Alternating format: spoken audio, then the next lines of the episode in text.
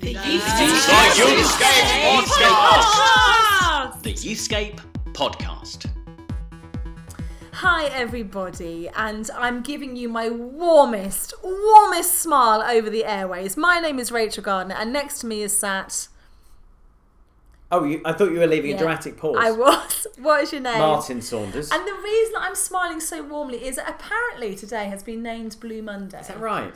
I, I can't keep up with all these days the way No. they've been named. I don't know how hel- how helpful is it. I, well, to it's name the probably so they can sell something to you. It's marketing, yes. But um, but I, I think probably everybody needs a bit of a lift in January because this is the sta this is the stage. I know about you. I'm absolutely Yes. skint, yeah, absolutely. I've got no money. No. and also you know there's still a long time till payday, Yeah. and also the nights are sort of drawing in and the days start late. Mm, and you haven't got the fairy lights around. There's no twinkling. fairy lights, and do you know what? My local Starbucks has stopped selling eggnog lattes. That is a terrible thing in your life. The rest So, of us are like, woohoo! that is- thank goodness. That is the darkness personified for me. And also, I think if you have children in your life, it's the amount of plastic that you have in your Ah, house so over Christmas. junk. You suddenly like the, the recycling by this stage is just like off the scale. So Blue Monday. So I think we need to just.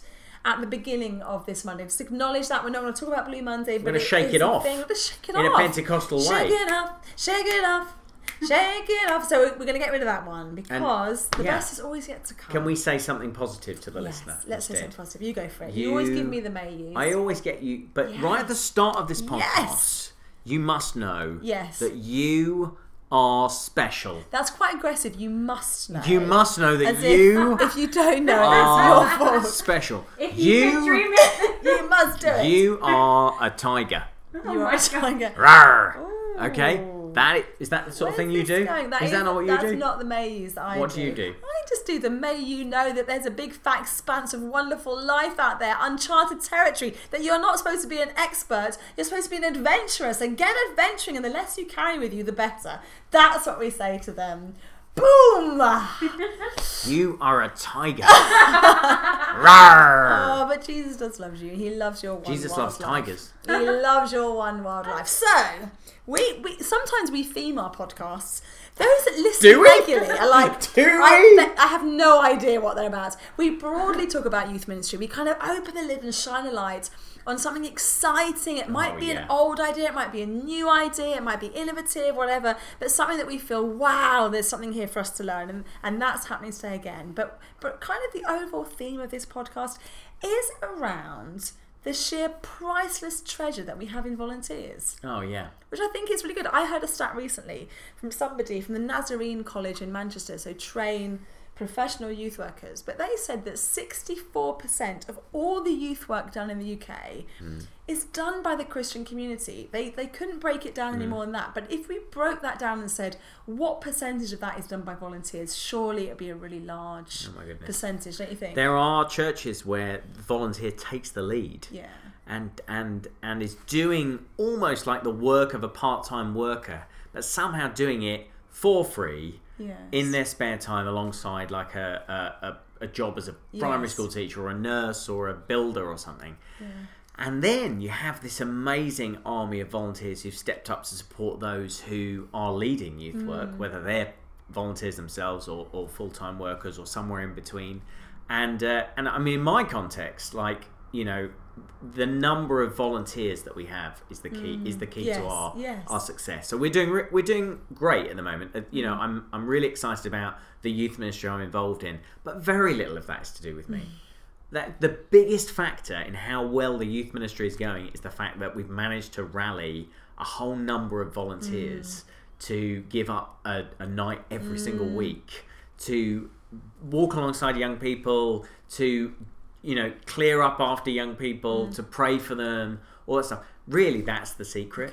That's why it's working that's because those people are giving up mm. every single week and that's the difference. I mean i have lots, lots of friends in children's work in mm. children's ministry and one of the challenges in children's ministry is um, often you go on a rota and you do one sunday Yes, absolutely. a month I'm or something like that. Yeah, for our kids' but work. in youth ministry our volunteers some very and this is true sometimes in youth, in children's ministry as well but to characterize a bit in youth ministry, volunteers often give up the same night every week. For Mm. ye- I've got one volunteer, Katie Cornish. I'm going to name you, Katie Cornish, amazing Katie Cornish. For the last ten years, you know, alongside being a mum and a school governor and all the stuff that she does, she's also every week come and done youth work and Mm. Walked with, uh, you know, a whole generation of young people now.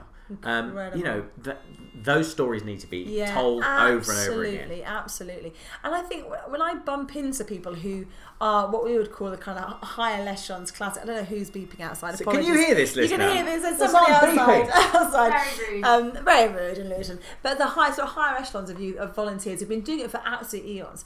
Often they're very much like, oh well, I only get about 39 come to my home every Sunday lunchtime for lunch, Yeah. and and it's been like that for 20 years. And you think, oh my goodness, I think Mm. maybe we don't do enough. Those of us that have the opportunities to speak publicly on this to say how. Not that's just filling a gap that, that a professional hopefully one day will right. fill, but there's something profoundly unique about that. Um, and I've, I'm a volunteer youth worker. You've had, you've been a volunteer youth worker. There's something very different about the headset of a volunteer youth worker. Yeah. The other thing I think, the other point to make is that I think sometimes when we talk about volunteer youth work, the danger is that we're thinking of an old model Hmm. that since we began to professionalise youth ministry doesn't exist anymore. Hmm. But I think the new models absolutely have to be about volunteers. Yeah. If we want to see this generation reached, we need a mass movement of, of volunteers. right. And so it's really great to say that our guest today, I think, represents both.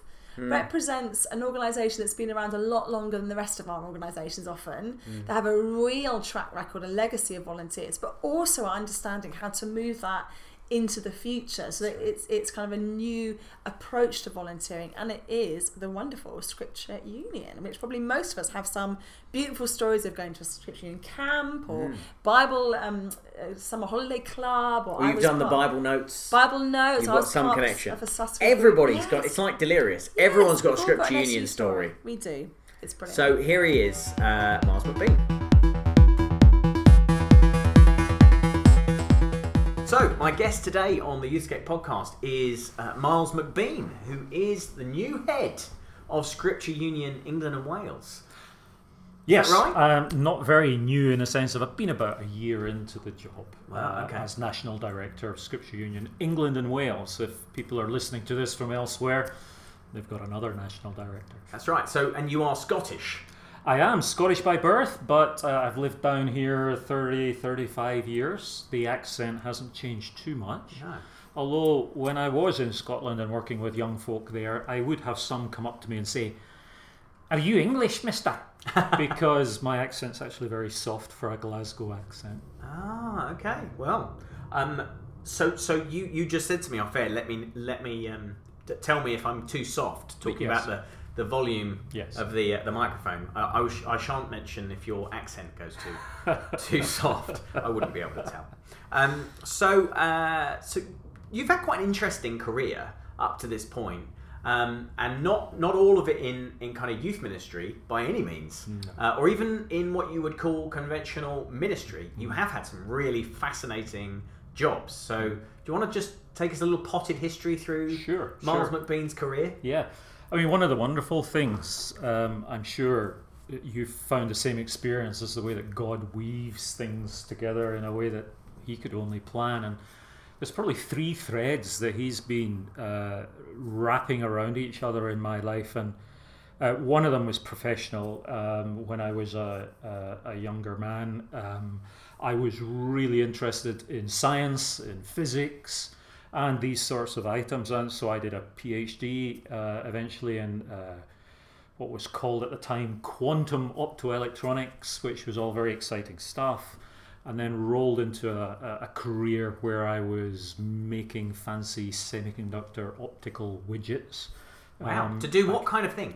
um, well, back in the days, we're talking late 80s, early 90s, to give my age away, um, putting optical fiber across the Atlantic and the Pacific to start to make the thing that became the internet work, you needed to turn light back into electronics and then back into light again. And so I was making these little things, designing, uh, de- and then putting into manufacture these little things that went under the under the sea in these fiber optic cables. I feel like I could go down a rabbit hole here because that's that sounds really interesting. No, just just one question so I understand this. Did they actually run a cable like from America Oh, to England? there's there's there's many now that Really? go across it, and in fact, although we think of the web, you're really getting me on into geeky world. No, no, here. this is interesting. But although we think of the web as Wi-Fi and radio and all the rest of it, at its core still are actual armored bundles of fibers that go across the seas.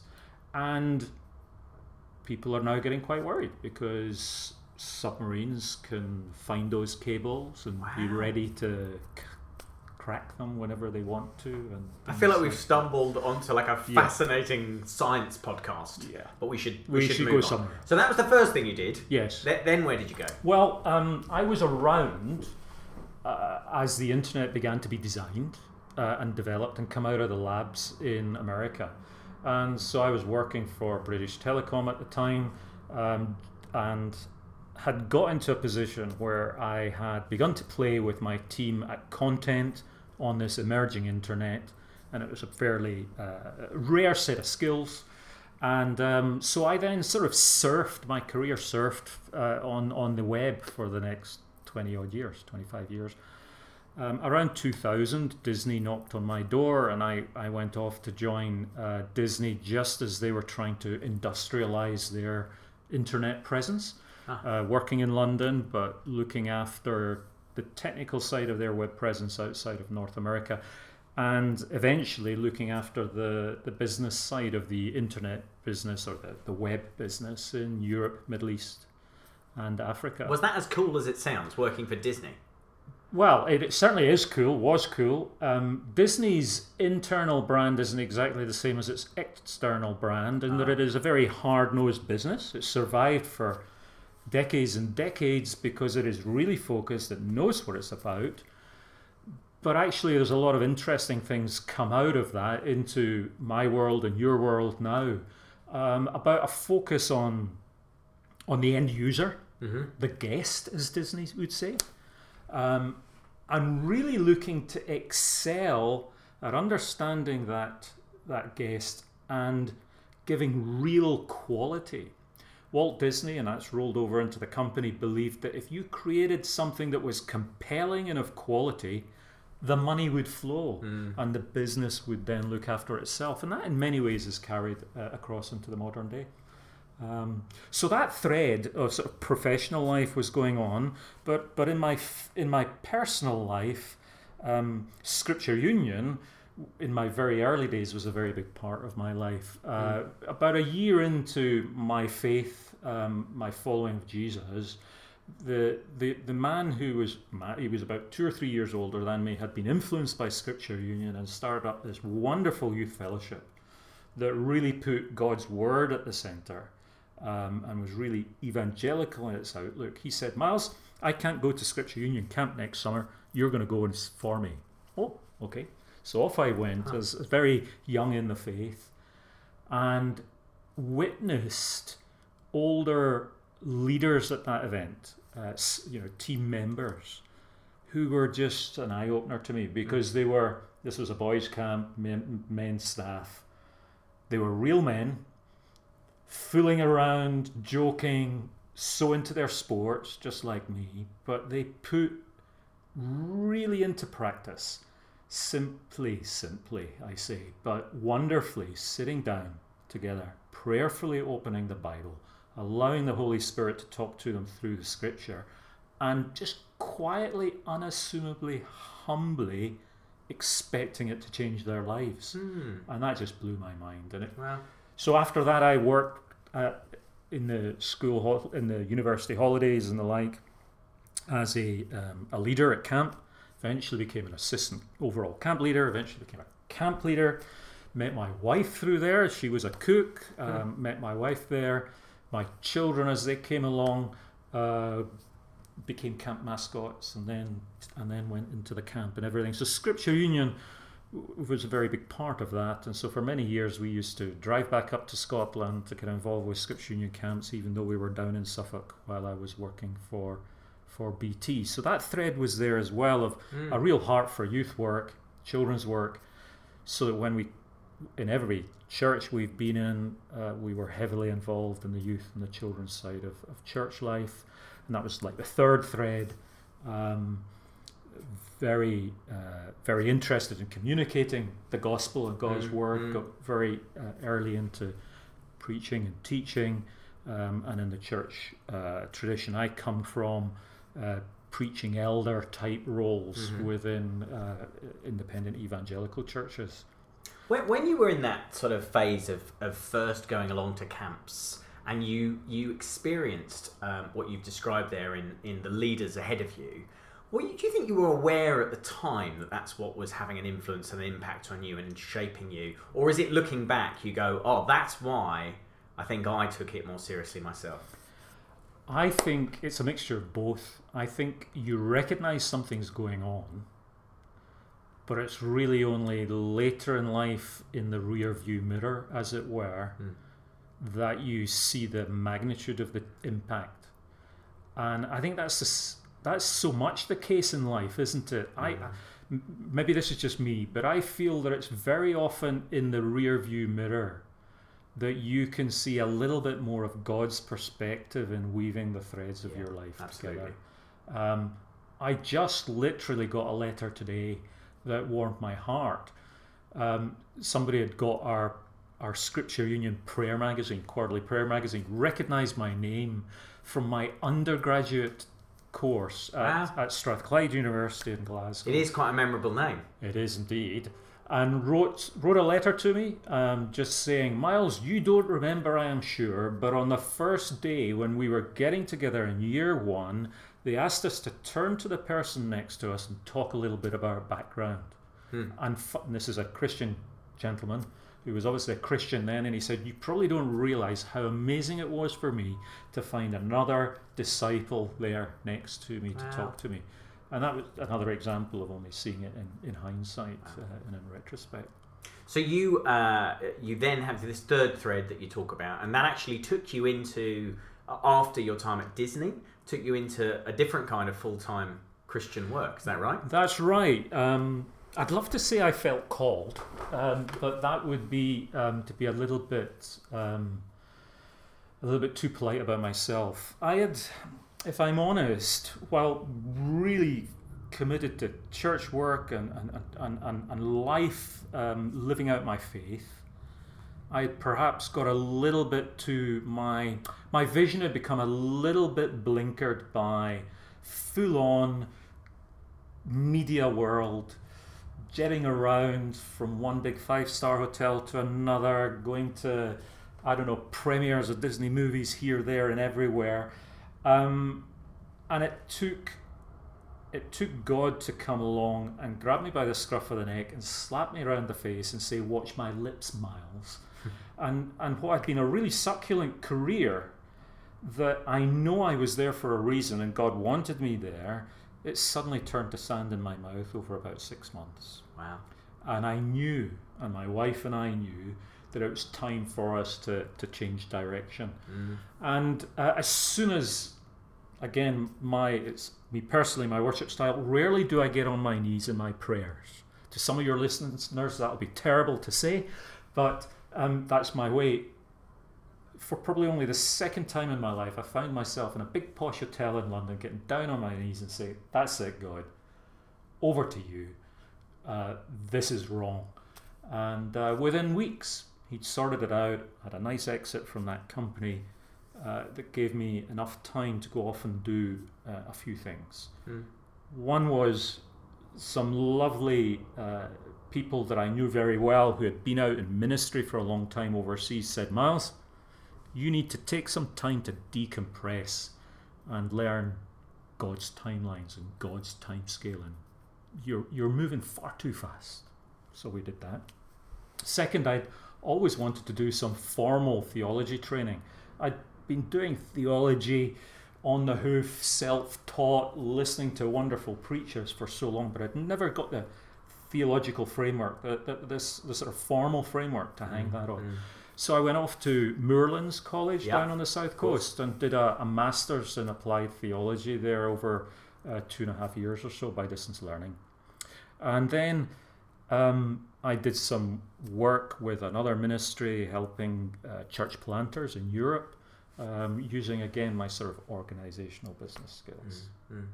And then we felt very called to go overseas. Um, the children were old enough to look after themselves for a while, and the parents were young enough to look after themselves for a while. Yeah. And so my wife and I, um, Ruth, we went off to Malawi for three years, short term, very very explicitly three years, um, to avoid to avoid building in uh, more dependency with the people that we were helping. Um, and to make sure that as we went in, we were building our exit path. Mhm. And that was an amazing time where God, in a way that we couldn't have understood, brought all those three strings to the rope together in Mm. roles which allowed my mix of, of, of experience and gifts and skills and Ruth's to come together in a wonderful Can way. you can you give us a story from that time of how you saw God uh, moving through the work that you did out there? Uh, we often hear people talk about how they see God much more in, in uh, a continent like Africa. So, what, what what would be one experience that you had? Oh, there's there's a myriad, and I'm not sure how I would pull them together into a coherent story. But um, the first thing, as Westerners, even though I travelled the world, I travelled from one major city American hotel to another.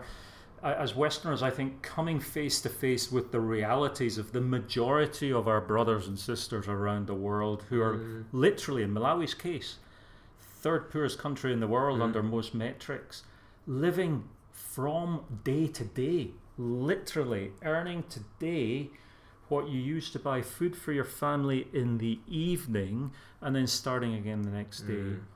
And when we met together with our with our colleagues, our, our Malawian colleagues to pray in the morning, I can never remember, never forget the shock when they genuinely, genuinely started their prayers. Thank you, God, for waking me up this morning. Mm. Because so many of their friends, their family, um, die Yeah. just because of the sheer. So that's that's that reality of Mm. God being present Mm. uh, in their lives and sustaining and holding them. Mm. Um, then seeing the real heart of people who, to us Westerners, f- following the false, imbibing the the, the false guidance and of, of our society, no matter how hard we try, these brothers and sisters who have so little, sharing so much. Mm. Here's a third one, which might sound a little bit negative and a little bit the wrong way around. But the other thing that I learned that's helped me so much coming back to the UK, because when you come back, even after three years, you're never the same.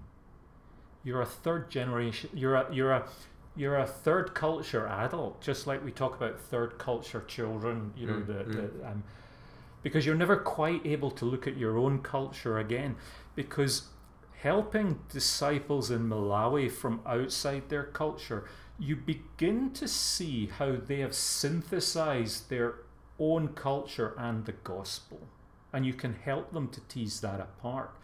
But then you become convicted yourself when you think of yourself and you come back to your own culture and you see brothers and sisters in our culture who have imbibed the world's culture in a way that perhaps is very difficult to recognize if we've never been able to step out of that. Mm. Contact that synthesis that happens. Uh, so that was a hugely important lesson for, for me as well. So um, you've ended up now. Uh, uh, as I ended up, there may be other exciting chapters. You may end up an astronaut or something. But uh, but at this point, you find yourself uh, at Scripture Union, Mm. England and Wales, Mm. uh, and uh, in this role that you've been in for about a year. Sorry for calling it new. Um, it's okay. It still is very new in a sense, isn't it? After 152 That's right. years, yeah. So, uh, what what has the first year been like, and sort of what uh, what it, what if you can kind of um, uh, give us a, a kind of rough picture, what's going on at SU, and what does the immediate future hold? Uh, my American friends that I worked with for so many years, they used they have this phrase called "drinking from the fire hose." I don't know if you've heard that, but you can haven't. imagine what it's like. the full on flow of water and you're trying to drink from it. And and that's certainly um, this whole year, but especially the first six months, have felt very much like that. I had a really deep understanding of scripture union in Scotland in the 20th century. And I, I realized very quickly I had to be very careful not to bring those presuppositions with me and to really absorb, before I thought of anything else, to, to absorb the culture, the intention, the people of 21st century SU in England and Wales. I mean, it was very brave of them to take a guy with an accent like this, um, whose experience was with SU Scotland, and, um, and, and allow me to take on this, this wonderful role. So I spent a, a lot of the first six months uh, traveling around, meeting with the teams that are in different parts of England and Wales, le- meeting volunteers, what we call local mission partners, who are uh, independent trusts who are associated with us and, and really embedding Scripture Union into the local environment and listening and feeling. And that was wonderful. One of the things that, that really came home, uh, and it's the same, it's, I know it's the same with, with Youthscape, it's the same with so many uh, similar organizations, the passion and commitment of volunteers. That real passion, commitment, gifting, and expertise. And it hammered home to me a truth that's been one for with Scripture Union since uh, 18, uh, 1876 when uh, they, they first were formed, which is we are a volunteer driven movement. Um, we are about supporting the gold dust, which is these volunteers who day to day, week to week, year to year, are looking to live alongside children uh, and young people. So that was that was really really important for me. The other thing I could see is that the the fundamental principles that come out of a, a good reading of Scripture, um, but also some of the canonical, the base DNA of Scripture Union are still so valid today and probably will be valid forever until the Lord comes again. Uh, for example, that absolute passion and belief that the first few founders had, which was revolutionary then, but less so now perhaps, that children can and should be allowed to explore the Bible for themselves, and we can trust that with a little bit of coaching and guidance and mentoring, the Holy Spirit will work and they will be able to find and respond to the Lord Jesus mm-hmm. there. And that was wonderful then, revolutionary then. You know, we, we talk about inductive Bible study nowadays as if it's so new. And hmm. we say, hey, this is wonderful. We can apply it to young people and to children even. Back in the, the late 1800s, Scripture Union came out with, with Bible reading passages on a card and five, I think it was, questions, inductive questions for children themselves to engage with Scripture. And that's still at the heart. Um, children, young people, uh, the Bible, um, and God coming together in that unique twist, which is Scripture Union. How do we apply that though to today? And that's what you, I, we're all trying to, uh, with the Holy Spirit's help, get our head around and, and really how can we implement it and implement it um, with um, at the scale that will make an impact on a world where 95% of the children and young people in our society come nowhere near a church mm-hmm. or a Christian or a Christian organization at mm-hmm. any mm-hmm. stage.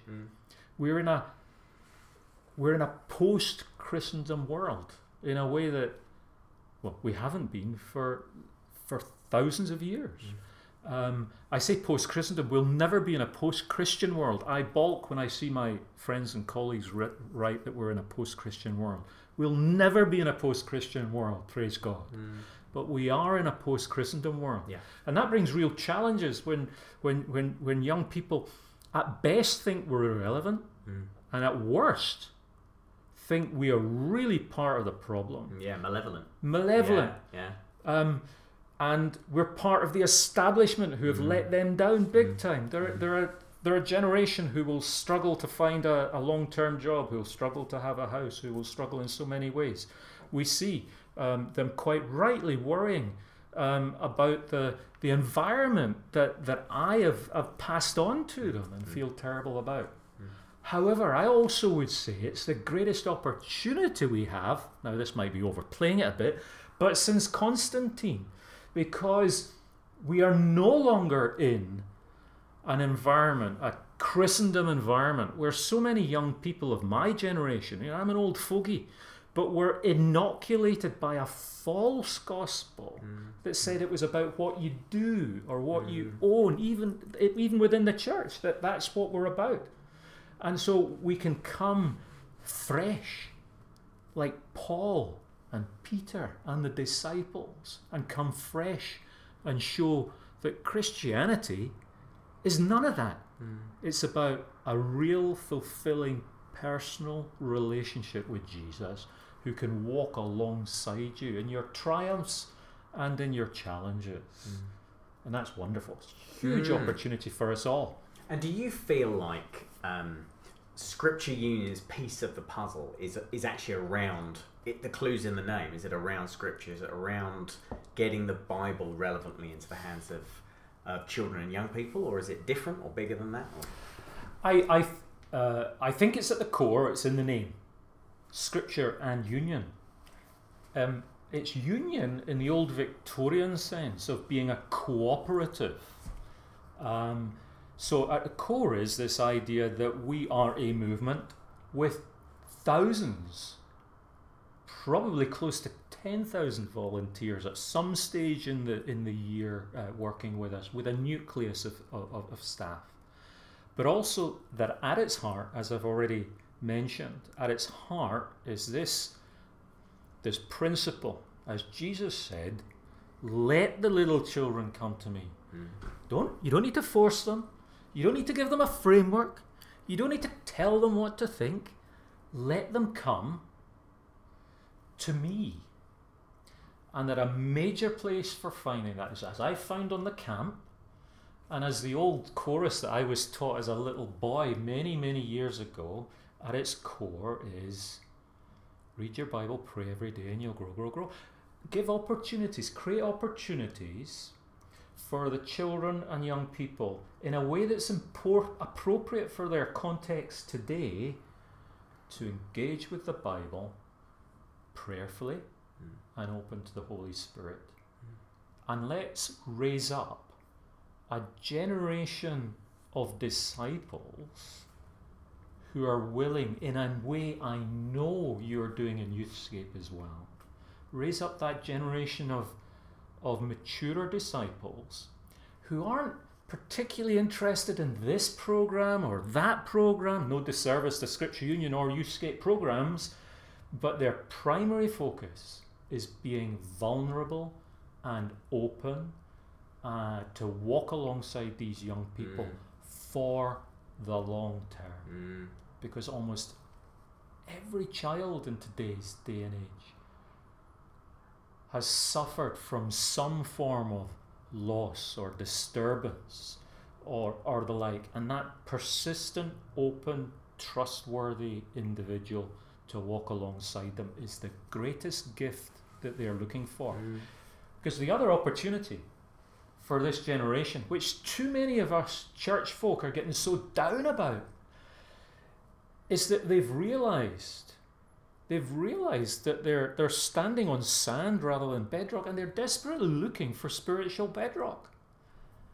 And if only we as the church could get over our fixation on being part of the establishment, of being part of authority, and got out of our both both physically and metaphorically got out of the box mm. to go where the children are, but the gospel isn't, and to allow them to explore the Bible. And that's what we're all about. I know it's what you're all about Yeah, as well. absolutely. I, I'm I'm struck by that last uh, uh, thing you, you you said about um, uh, going for the long term, walking for the long term with uh, children and young people, particularly in, in an era where they have so little security uh, that anyone's ever going to be around for very long in their lives. Um, and there's lots of upheaval, lots of change in a young person's life. Um, the challenge, of course, for any kind of employed youth worker listening to that is, oh, I'm probably gonna, you know, maybe do two or three years in this role and then move on somewhere else. So I think what it comes back to is another thing that you said, which is the central role of the volunteer. And uh, and so as as all of us involved in in paid youth work capacities have to be investing in our our volunteers, recruiting them and, and training them up and, and envisioning them for long haul volunteering. Amen, brother. Absolutely. And again, not to do disservice to those of us who are in, and I now am, in, in a sense, in paid youth work, mm-hmm. I think one of the challenges I've seen in decades is the commercialization, the professionalization of youth work. And that's no disservice to the youth workers, but so often then, a local church, the tendency might be for the the membership, the congregation, whichever word we want to use from our church tradition, mm-hmm. Can step back a little and say, "Oh, it's that guy's job. We paid them." So yeah, I think we we need to in some way try to get back to basics where we as organisations, Youthscape Scripture Union, working with those who are close to us, who may be paid uh, youth workers, we are about equipping, um, envisioning with volunteers who are willing to give up such valuable time and prayer um, and, and gifting.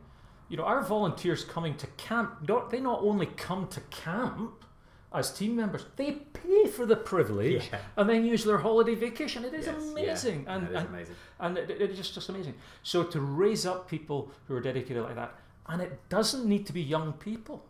As I've walked around, if I've gone to camps, I've found people you might think of as in the age bracket of older brothers and sisters, mums and dads, and grandmas and grandpas. In fact, in one case, you might even say great grandmas and grandpas, because children have radars, and they're, they're the most fine tuned radar of, an, of a children or young person today is a radar for hypocrisy. Mm. And that means the radar is very fine tuned as well for genuine authenticity. That's right, yeah. And so, whatever age you are, if a child or young person sees somebody who is genuinely interested in them for their own sake, regardless of the path they take, even with Jesus, that's genuinely interested for their own sake and wants to get alongside them, age is irrelevant Mm. when I came over here um, to work, uh, I moved. We moved to North Bedford to be near nearer Milton Keynes from Suffolk for three months while we sorted out house moves. Terrible at this time, isn't it? At the moment, trying to get a house chain. I spent three months uh, living, lodging with a couple, and they were real eye opener. Um, I'm not going to mention names because they might hear this and they'd be embarrassed because um, the the lady of the house um, was probably 10 years or so older than me. So that means with the children she was working, she would be grandparent age. The, the gentleman uh, suffering from a, a debilitating um, nerve affecting disease. And they were still full on for the children in Wow. their village. Wow. That lady was was one of the best examples I've ever found who's somebody who simply their heart overflowed with care for these young Mm, people mm. and the young people saw it. Yes. And the gentleman would go week in, week out to do what he could, which for him was to sit at the table to meet the parents and the children and register them into their weekly group and to talk with the parents and the children as they came in and show his love there. That's the kind of people that we need to find and engage with and encourage and to show the value that comes back. Maybe not immediately, but you must be in the same position where maybe three or four years, three or four decades later, people come up to you and talk to you about what they see in their hindsight mirror. Mm. Ruth and I ended up in Malawi, in the second city of Blantyre, and we were in a, a church meeting. And this guy with a mild Scots accent came up to me and he said, Miles, you won't remember me. but I was in a camp back in the early 90s when you were the camp leader. And I can still remember X, Y, and Z that you saw. And that's what we, that's the gift in a way we want to encourage volunteers to pick up Yeah. that when uh, when we face the Lord, when he comes again or on our last day, um, we're not presenting to him, I sold a few more cuddly toys for a major global operation. But that I put myself in a position where God could use me. It wasn't me, it was God using me. And these fellows that are around me uh, were influenced by God through the work of, of this group or that group or this conference or that meeting. That's what we all want to see, isn't it? Beautiful. Miles McBean, thank you. Um, w- w- you're off now to uh, have another go at the 95%. Next time you come on, let's let's pray it's like 85% or something. Is that is there a target number that you're working towards or Oh, well, w- w- that's a very serious question. It is a serious It's a very question. serious theological question, Yeah. which we won't get into too much. I depth. presume you're heading for zero? But my view is we should be looking to zero Yeah. while recognizing that it is God's grace and the Holy Spirit that will ultimately decide. That's vision for you. Thanks for coming on the podcast. Thank you.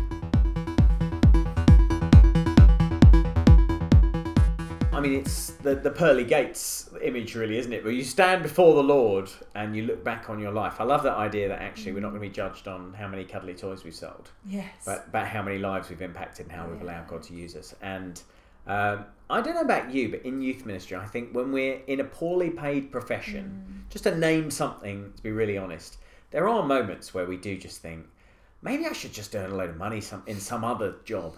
You know, maybe I should just go and work for Disney, like Miles did. You know, maybe I should go and do something else, and uh, and and and just you know be, be able to provide for my family in a different and more expansive way. Surely everyone who's doing youth work has had that thought at some point. Have you had that thought? I mean, yes. sales of the Girl Deconstruction Project are high, obviously, but but apart from that, Yes, yeah, absolutely. And then and then the, the thought that goes with it is like, well, what am I skilled for? Like, if I got Yeah. this, like, what else can I do? I bet you could sell cuddly toys. Oh, I don't think I could. But but then you think actually there's such a unique set of skills and opportunities. It does feel, and and, and the worst days like you're trapped. Yeah. On the best days, like I'm made for this. I'm Yeah. built for this. And I think that when I look at like the National Youth Ministry Weekend or I chat to people I meet around the country, there's a build to a youth worker, not Mm. a physical build, but there's something about the way God puts them together and the way they allow this to shape them that I think you're beautifully unique. And um, recently, someone said to me, "Stop using the word just." So now I will say to people, "What do you do?" I'm a youth worker. That's my Yeah. leading thing. That's what I do actually. Yeah. The rest of the stuff is I might write about it, talk about it a bit, do about this, blah, blah, blah. but actually, who I am is I'm a youth worker. I'm Yeah, I'm here to champion them. That's what shapes me most. Yeah, and, And in our stronger ones. moments, in our stronger moments, we we see it as Miles does in that interview, and think, actually, do you know what? What we're doing is significant. Yes. Like Angie Root was talking about this in, in an episode work. last yes. year. Like like there is no greater calling. There's no more extraordinary thing to do with your life than to pass to young people. So if you are listening to this on what is unfortunately Blue Monday and feeling a little bit like, oh man, what am I doing with my life? Be encouraged. You matter. You're doing an amazing thing with your life, and it's way more important than making a bit of money for someone. Mm, absolutely. You can always have the tuck shop. I you can make money there. Make, make money there. You can. I don't know about you. I've really jacked up the prices on cola bottles. I'm I making heard an that you- absolute fortune.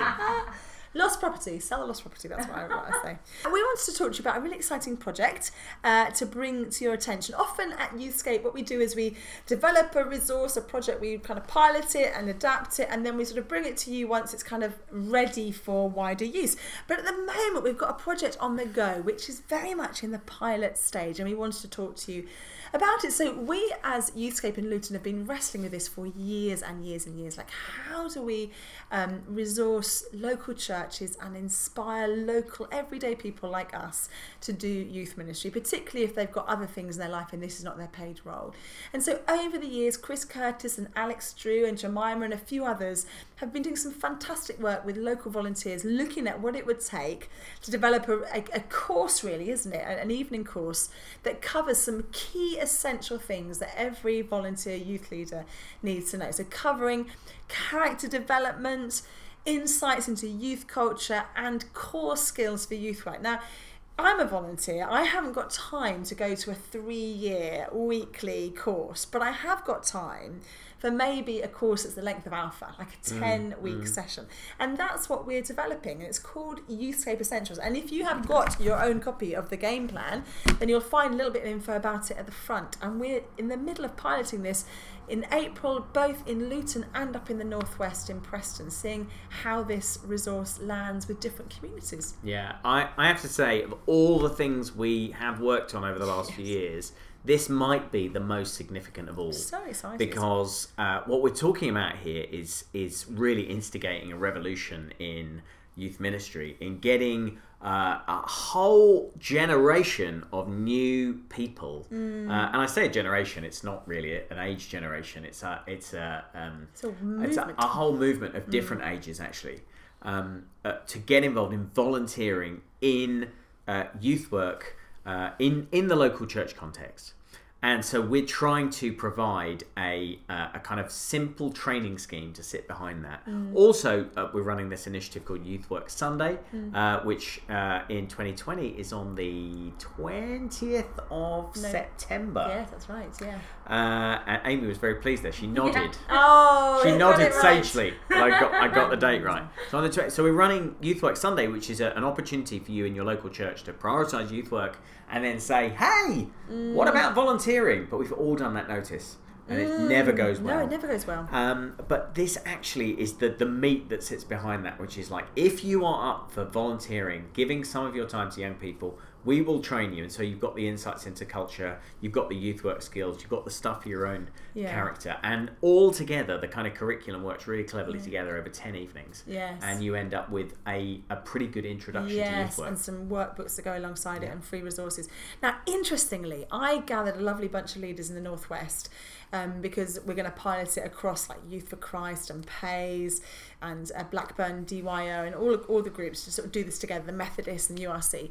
And I had some wonderful colleagues, Elia Pike and Anna from Nazarene College. And I, and I named the elephant in the room. I said, does your heart sink when you see this kind of thing? Like if you are trailing degree students in youth ministry and then an organisation does something like this, do you kind of go, oh no, it's just watering down the stuff that we have to work so hard to like deve- deliver for our students? And they listen to this. They said, this is the kingdom of God we're building. Like we need more of this stuff. And also, that as they look through it, they said, do you know what? I bet there'll be some people that come on this and they'll go through it and they'll go, I want to be. I'm called into youth work. Yeah. Like God is calling me. So I'm quite excited, and I hadn't thought about This that. could be the gateway. the gateway for recruiting volunteers. It could be that you have some people that you think. I think they could do this. I don't think they've got the, the kind of the sense of it yet. But coming on a, a really good quality course like this might be enough to say, oh, actually, I hadn't realised actually that youth ministry meant this. I thought it was just this. So how exciting is that? So Yeah. watch this space, dear people, because we will tell you more the moment that we can. We'll There is an email that you can email if you're like so excited about this because we, we go we always go on about recruit oh get more volunteers involved in youth that'd be great this is a kind of tangible thing if you're really excited about this and you want to get involved in the early stages of it you can email essentials at youthscape.co.uk And actually, can I put one more call out? Because the pilot we're running in the Northwest, we're running it at Preston Minster, and we're looking for 30 people that will come on the pilot to go through the material with us to help us feed back to Youthscape. Does this work in this context? So we're kind of putting the feelers out to the churches in the Northwest, so Blackburn, Blackpool, Bolton, Burnley, also places without a B, so Chorley, you can come as well, that's absolutely fine, Lancaster. But um, anyone that you think, oh, actually, we'd like to go along, we'd really want to help shape one of Youthscape's resources, we would absolutely love to hear from you. So rachel.gardner at youthscape.co.uk. I'd love to you hear just give you. out your email Well, I have now because it's only people from Blackburn, Burnley, Bolton, Chorley, and Lancaster that will email me. but back. now all the super fans will be in touch Woo! I mean, Surprise, they you can come! find it on the website too. Oh, It they is can on the do that. I don't website, have any super fans apart from Charles. Lovely Charles. Charles, could Charles come up to Preston? that's got he probably would he, would. is um he's from the north he's from York I think No, is yeah, he? no, he's from York Gosh, Southern boy. Anyway, so yes, get in touch if you'd like to come. Wow, uh, that, was, that took a strange direction. Um, that's probably it for another edition of the Yes. Escape podcast. We should do some shout outs for uh, our friends. Do you know what? Because it's a Scripture Union reference, I'm going to give a shout out to Woody, Woody the priest, who now is a priest in Liverpool, but he was a Scripture Union staff worker in Eastbourne when I started out as a youth worker. Oh, And he had, had blue hair, and his trick in assembly was putting a nine inch nail up his nose. I very useful. Ex Hell's Angel, kind of. Amazing guy. Amazing guy. let's just leave it there. Biggest film buff ever. this, He's amazing. This time, the shout out is for Woody. Woody the priest. Put a nail up his nose. Goodbye.